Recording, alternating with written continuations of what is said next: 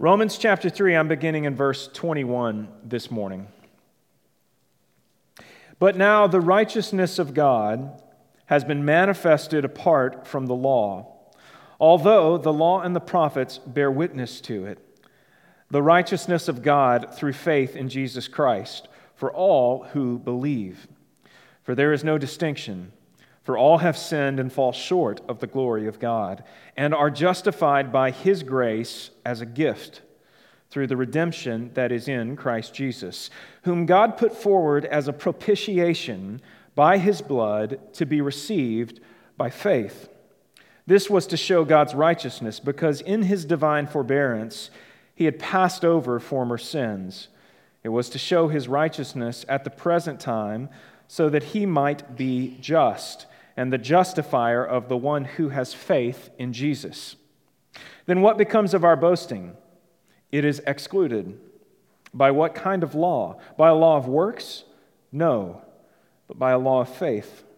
For we hold that one is justified by faith apart from works of the law. Or is God the God of Jews only? Is he not the God of Gentiles also? Yes, of Gentiles also, since God is one who will justify the circumcised by faith and the uncircumcised through faith. Do we then overthrow the law by this faith? By no means. On the contrary, we uphold the law. The word of the Lord. All right, so we're going to be examining this morning the relationship between God's grace and our work. And to kind of get us into that mode, I want to share a story with you this morning. This is kind of a strange story about a woman named Anne Hutchinson, who was a British woman living in the early 1600s. And her story really does not begin with her. It begins with a man named John Cotton. John Cotton was a minister in the Church of England uh, at the same period of time. And uh, John Cotton was a thoroughly educated man. He had been Cambridge educated had risen pretty quickly at an early age to a position of prominence as a pretty well known preacher within England. At, I think, age 27, he had become the primary rector or priest uh, at a church called St. Boltoffs in England. And um, people were coming from all over to hear John Cotton preach. So, even though he was in the Church of England or the Anglican Church, John Cotton was also a Puritan, which you've probably heard of the Puritans if you had to read, you know, the Crucible or the Scarlet Letter or something like that when you were in high school. You've, you've at least maybe got a sense of who the Puritans are. But the Puritans were not like a Christian denomination unto themselves, per se. Really, they were a small group of people within the Church of England. And they were a group of people who felt like the Church of England needed to be purified, hence the term Puritan. So the Church of England at one point in time had been Roman Catholic. But during the reign of Henry VIII, which happened to coincide with the Protestant Reformation, the Church of England broke away from the Roman Catholic Church and became Protestant and became the Anglican Church and um, took on many of the kind of tenets of the Reformation. They were thoroughly reformed in many ways. Yet the Puritans looked at the English church and felt like it was still way too Roman Catholic. They, they looked at the way that they were worshiping and some of the things that they were doing, and they felt like the Reformation had not done enough. So they wanted to purify the church and, and make it more Protestant, uh, make it even less removed from some of the pomp of Roman Catholic worship. So, John Cotton was one of these Puritans, and at, at points in time, the Puritans had held positions of power in England, but by the early 1630s, the monarchy was forcing many of the Puritans uh, into hiding, and some of them they were forcing, forcing them ultimately to flee the country. And John Cotton managed to endure for a period of time by kind of t- keeping his head down, but eventually in 1632, he boarded a ship along with his wife and headed for America, and specifically headed for the Massachusetts Bay Colony, which wound up just being kind of a haven for Puritans to the point where the whole governmental system of the Massachusetts Bay Colony became shaped by Puritan theology and really became a theocracy of sorts. John Cotton was like welcomed with open arms in uh, Massachusetts and actually became the second pastor of the one church that existed in Boston at the time. And so as I said, the story isn't really about him, it's really about Anne Hutchinson. Anne Hutchinson was a British woman who became enthralled by the preaching of John Cotton while in England, and she would travel over 20 miles from her home every week to hear him preach. Uh, she was a very dominant and um, kind of outspoken woman. She had 15 children.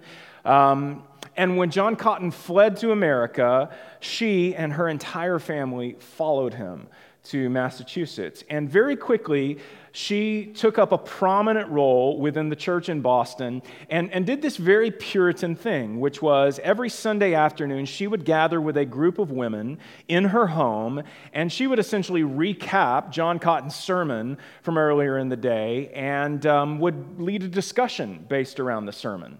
And this ladies only discussion group grew and grew and grew and grew to the point where it was no longer just women, it was also men and women. And a man named Henry Vane, who was the governor of the Massachusetts Bay Colony at the time, actually came and became a part of that group. And it got to the point where there was like 80 people meeting in her home every week. Now, I don't know if you know a lot about the Puritans, but if you know anything about the Puritans, you know that they were not super progressive when it came to like gender roles. They were very traditional, very conservative. And so, as you can imagine, just the idea that a co ed group of people were meeting in a woman's home where she was essentially teaching them every week, it, like that raised some eyebrows. But that wasn't the primary issue. The primary issue was that slowly over time, Anne Hutchinson began not just recapping the sermon and leading a discussion, she began kind of editorializing and started inserting some of her own thoughts and opinions and some of her own theology into the mix as well. And one of the significant things that happened that made everybody kind of perk up, especially the leaders within the Puritan church and the colony itself, was that Anne Hutchinson started teaching what is sometimes known as a free grace theology. So let's press pause on that story for just a moment. And I want to consider a big word that Paul uses in our text today. And it's this word, you've heard this before undoubtedly, but it's the word justification.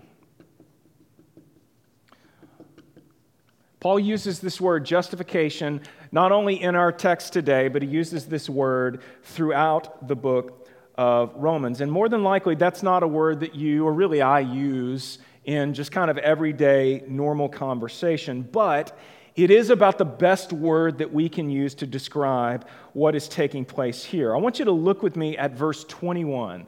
Uh, Romans 3, verse 21. Let me just read through this real quick.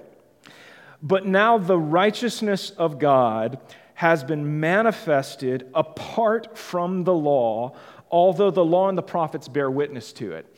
If you remember what we talked about over the last few weeks, the tension within the Roman church is a tension between Jews who have the law of Moses and Gentiles who have been raised outside of the law of Moses, but who have come to trust Jesus as their Lord and Savior. There is a clashing of cultures that's going on um, because the Gentiles don't feel like, in order to follow Christ, that they have to like convert to Judaism. They think, no, we're just following Jesus now. It doesn't mean we have to adopt Jewish rituals and practices and holidays and all of those kinds of things.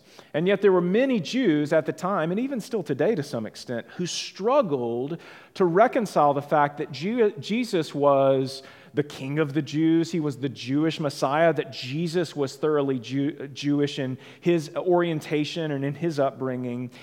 And yet, Jesus was not necessarily calling people to become Jewish, right? He was calling people to repent and believe in him. And so there was all kinds of conflict that was going on within the church. And so what Paul has said is that the law is valuable, right? But the primary value of the law, and this is where we wrapped off, wrapped up last week, the primary value of the law is that it reveals our sin to us. And then he picks up and he says, The righteousness of God has been manifested, or it's been made apparent or made obvious. It's been manifested through the law, uh, or apart from the law, I'm sorry, although he says the law and the prophets bear witness to it. And that phrase, the law and the prophets, is a phrase that Paul would use to simply mean what we think of as the Old Testament, right? So the scriptures tell us that God is righteous. In other words, God did not make some kind of a mistake in giving the law to the Jews, right? God didn't, didn't like think that would work and then it didn't work, and now he's on to plan B. Paul says, no, no, no. We see God's righteousness. We see it in the law and the prophets, and we see it apart from the law as well. Verse 22, he says, We see it, the righteousness of God, through faith in Jesus Christ for all who believe. We see God's righteousness manifested through faith now in Jesus Christ for all who believe. And then he goes on and he says there's no distinction. It doesn't matter if you're a Jew or a Gentile, there's no distinction. Everyone has sinned and fallen short of God's glory. So, Jews, just because you have the law and just because you have things like circumcision, doesn't mean that you have somehow lived up to God's glory. And Gentiles, it's the same for you also. Everyone is in this boat. We have all sinned. None of us measure up. None of us are moral enough or good enough to be righteous at the level that God is righteous. So there is no distinction there. We're all kind of in the same boat. And in the same way, verse 24, we are now all justified. This is this word. We're justified by his grace, which is just his unmerited favor, right? We haven't done anything to earn it, we haven't done anything to obtain it for ourselves. His grace is given to us through the redemption that is in Christ Jesus. And he says, God put forward Jesus as a propitiation. Um, uh, that word sometimes is used to mean satisfaction or atonement, that Jesus ultimately paid a price in our place so that we could experience what Paul's describing here, so that we could experience the righteousness of God being manifested through faith in Christ for all who believe. And Jesus was put forward by God as this satisfaction, as this atonement. And ultimately, we are to receive that by faith. Now, you may see Paul using this word, justified through faith in Christ, and you may assume that what he's saying there is that we are saved. That what he's talking about is salvation. And, and that's maybe a word that we use a little bit more often. We talk about being saved and getting saved and um, trying to help people get saved. But ultimately, salvation and justification, while they are interrelated, they are slightly different things. And Paul has talked about them both here in Romans thus far. If you go all the way back to chapter 1, here's what he said He said, I am not ashamed of the gospel because it is the power of God for salvation for all who believe. So, when talking about salvation, Paul then essentially says, Why do you need to be saved? Right? If, if, if he's not ashamed of this good news of Jesus Christ, and if he believes that the good news of Christ is the power of God to save all who believe, well, then why do you need to be saved? And that's what we saw in chapter, at the end of chapter one and all through chapter two, is you need to be saved because God's wrath is actually being poured out towards you. Right? God's wrath is being directed at you. Well, why is God's wrath being directed at you? Because we have all sinned and fallen short of God's glory. That's what we need to be saved from. And God's wrath includes uh, one, living in this broken world that we live in right now. It also includes things like death and hell. You don't just need to be saved from your sin. You don't just need to be saved from death. You don't just need to be saved from hell. Ultimately, we need to be saved from God's wrath, the consequences of our sin. But how is that accomplished? How are we saved from God's wrath? And the answer is justification. We are saved by justification. Our primary issue, listen, our primary issue is that God is righteous, but we are not. That's, that's our biggest problem. It's not just immorality, it's not just sinfulness as a broad term, it's the fact that we are not God. It's the fact that we are not righteous. We are not holy in the way that He is holy.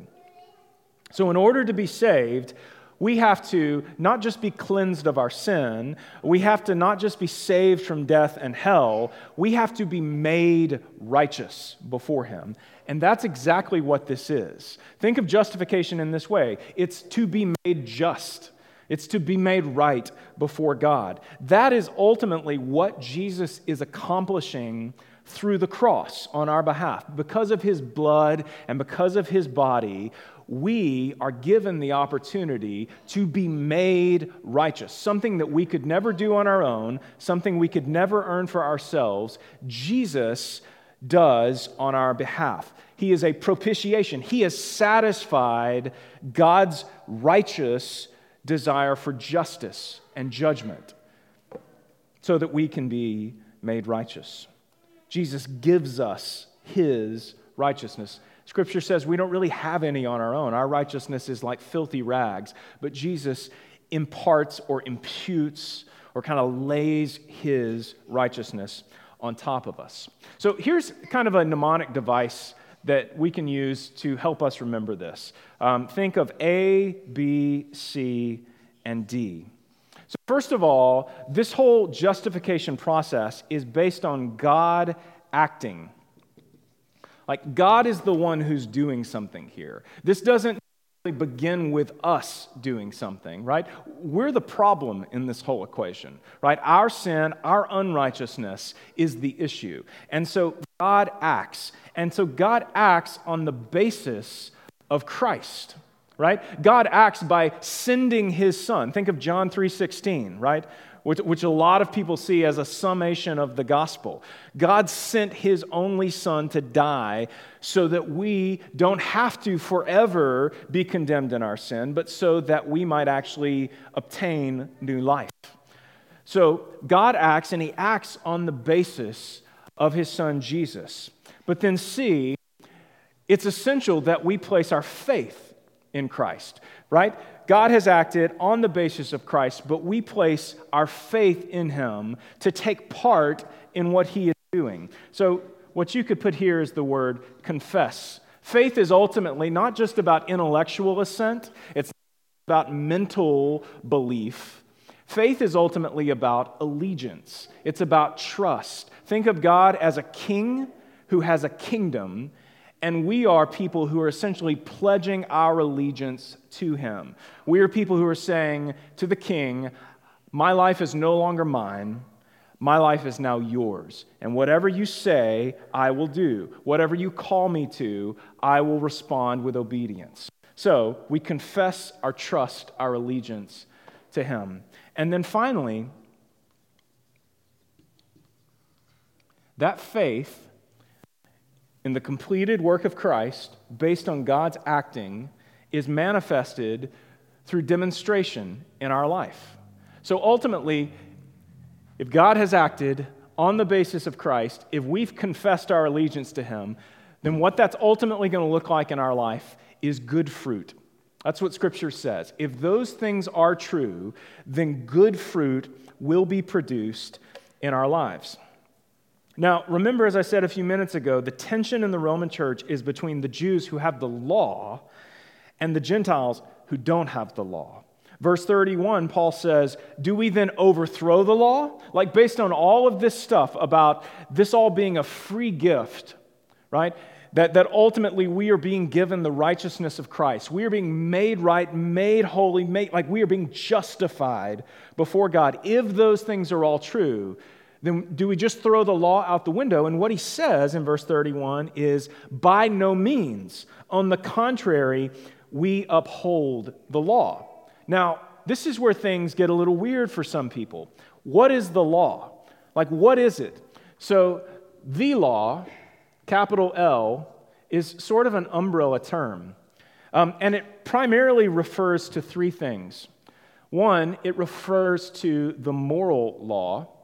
Think uh, the Ten Commandments, right? Thou shalt not have any other gods above me. Thou shalt not murder. Thou shalt not steal. The moral law. The next piece is what could be called the code of clean and unclean.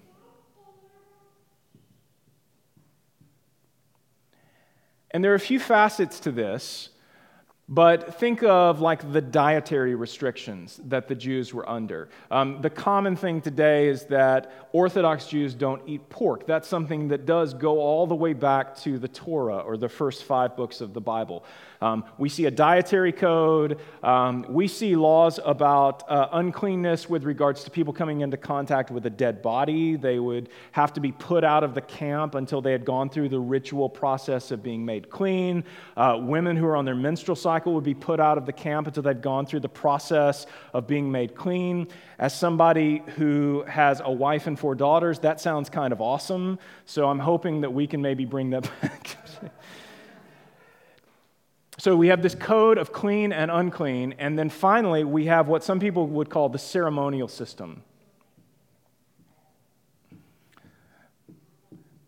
The ceremonial system. And this includes the holidays, like we've talked about, Passover, the Feast of Weeks, the whole process of sacrificing, right? If you've ever read through the Torah, you see that all of these requirements were given to Moses um, that had to be handed down to the people of, of like how the temple should be constructed, and, or the tabernacle rather, and how the altar should be, and, and how the actual process should go, and what the priest should do and not do. That's all part of the ceremonial system. Now, now, here's what the New Testament says the New Testament ultimately teaches that the ceremonial system and the whole code of clean, unclean are ultimately fulfilled in Christ.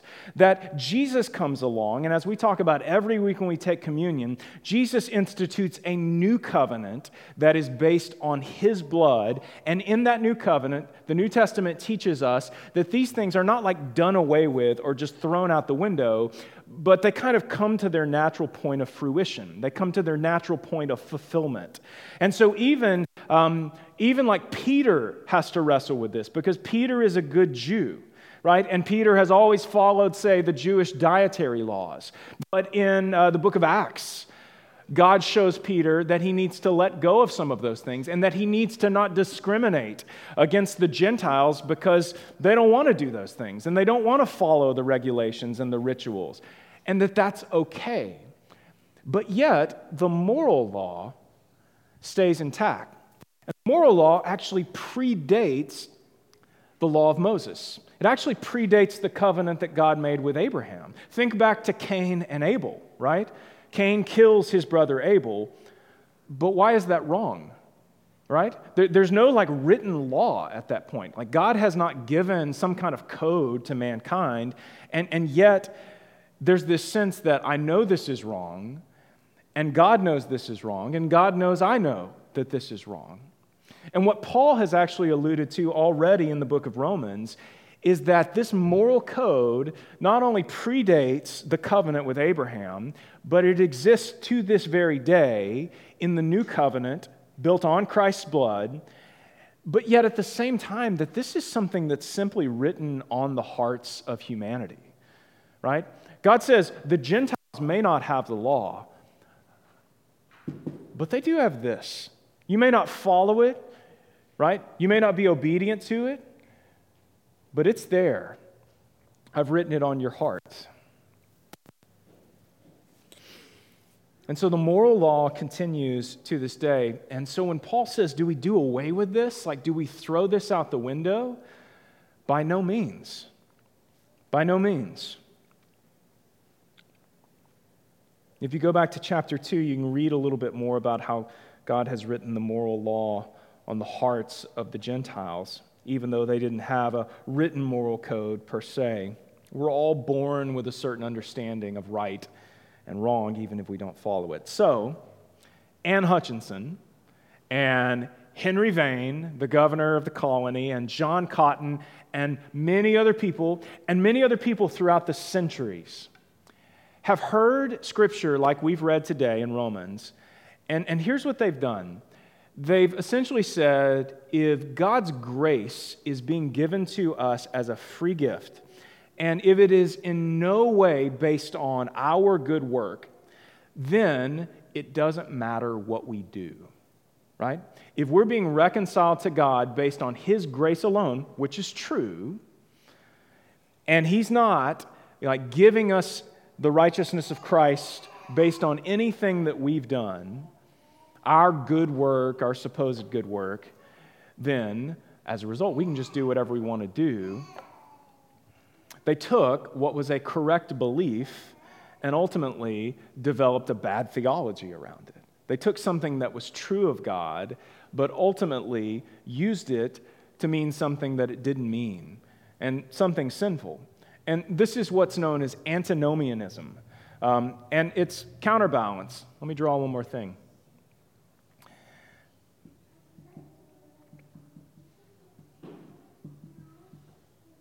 Antinomianism, and let's come over here on the other side of this spectrum and write moralism. So, antinomianism basically means that word antinomian means anti law, right? So, I think the law's done away with in Christ. I don't have to follow it anymore. I'm going to be reconciled to God purely based on His grace alone, so I'm going to do whatever I want to do. That's antinomianism, and that's heretical. That's wrong. It's theologically incorrect. It's not even what Paul has said in our text today. Now, you could pull out a couple of verses in there and make it say that, but if you actually read the whole thing in context, that's not at all what's happening there. The other side of that spectrum, though, is moralism, which is more the side spectrum that says, no, I'm going to be saved based on my good work me being a good person, me giving my money to charity, me helping homeless people. God's going to look at those things in my life and He's going to give me some credit for those things. And ultimately, neither of those things are true, right? Ultimately, those are two ends of a spectrum, and each extreme is a false gospel. Like, neither of those things are the right path. The right path is actually the path of faith, right? Faith is me recognizing what God has done for me through Christ and not just intellectually believing it, not just going, yeah, I think that's true, but actually following in obedience what the Holy Spirit calls me to do, right? So, as we've already read today on the day of Pentecost, the Holy Spirit comes and indwells the lives of the followers of Christ who are coming about during this period of time, as the early church is developing, as people are becoming believers, the Holy Spirit is like this mark of salvation in many ways. And as the Holy Spirit comes to indwell people, he, it's not just this thing that's meant to be like some kind of showy like magic trick that you have. No, no, no. The Holy Spirit is coming to indwell your life so that you can have the power to obey Christ right? So that you can actually be filled with the presence of God and, and actually hear what he's calling you to do and be filled with his presence to do it. Right? So, so the goal here is that we would place our faith, our allegiance in the gospel, in the completed work of Christ, and that through faith in him, we truly give him our whole life. Right? It's not just going to church on Sunday. It's not just reading my Bible or having a quiet time or kind of engaging in religious rituals. Those things may be good and they may be helpful to you. But ultimately, faith is about me saying, whatever you want, right? Whatever you lead me, lead me to do, I'm going to seek to be obedient to you because of what you have done for me. God, because you have acted through Christ to give his righteousness to me, I'm now turning over my whole life to you. This is why Paul in his writing says, the old man, like your old self, it has to go away. It's almost like you have to take it off, like a, set of clothes, and you take on the new clothes of faith. The new clothes of faith that come with things like the Spirit Himself, like God's actual physical presence dwelling within your life. So, Anne Hutchinson and, and all of these other folks, and literally folks throughout the centuries, ha- have sought to say, yeah, yeah, yeah, yeah, but really, God's grace is just a ticket for me to do whatever I want to do. And if that's what you think, you have totally missed this because this last piece is what we sometimes call sanctification, right?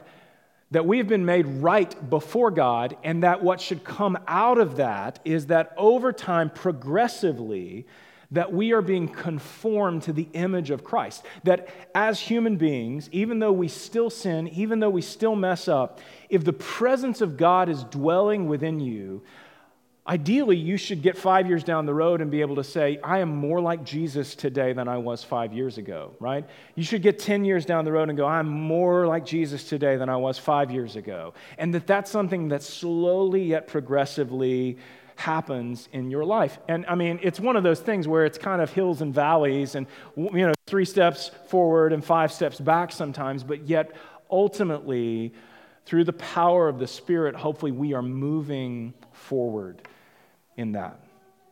And so we have to be very careful because, like all these folks I'm talking about, we are prone to be tempted to move towards either extreme here. We are prone to be tempted to say, you know what? I'm just going to do what I want to do because God's going to have grace and mercy for me, right? Praise the Lord. Or we go, you know what? I really think that what I do in my life is going to matter when I come before the judgment seat of God. And, and, and if like I'm good enough on some level, if I've done enough good deeds, that somehow the Lord's going to go, okay, I'll let you in to glory.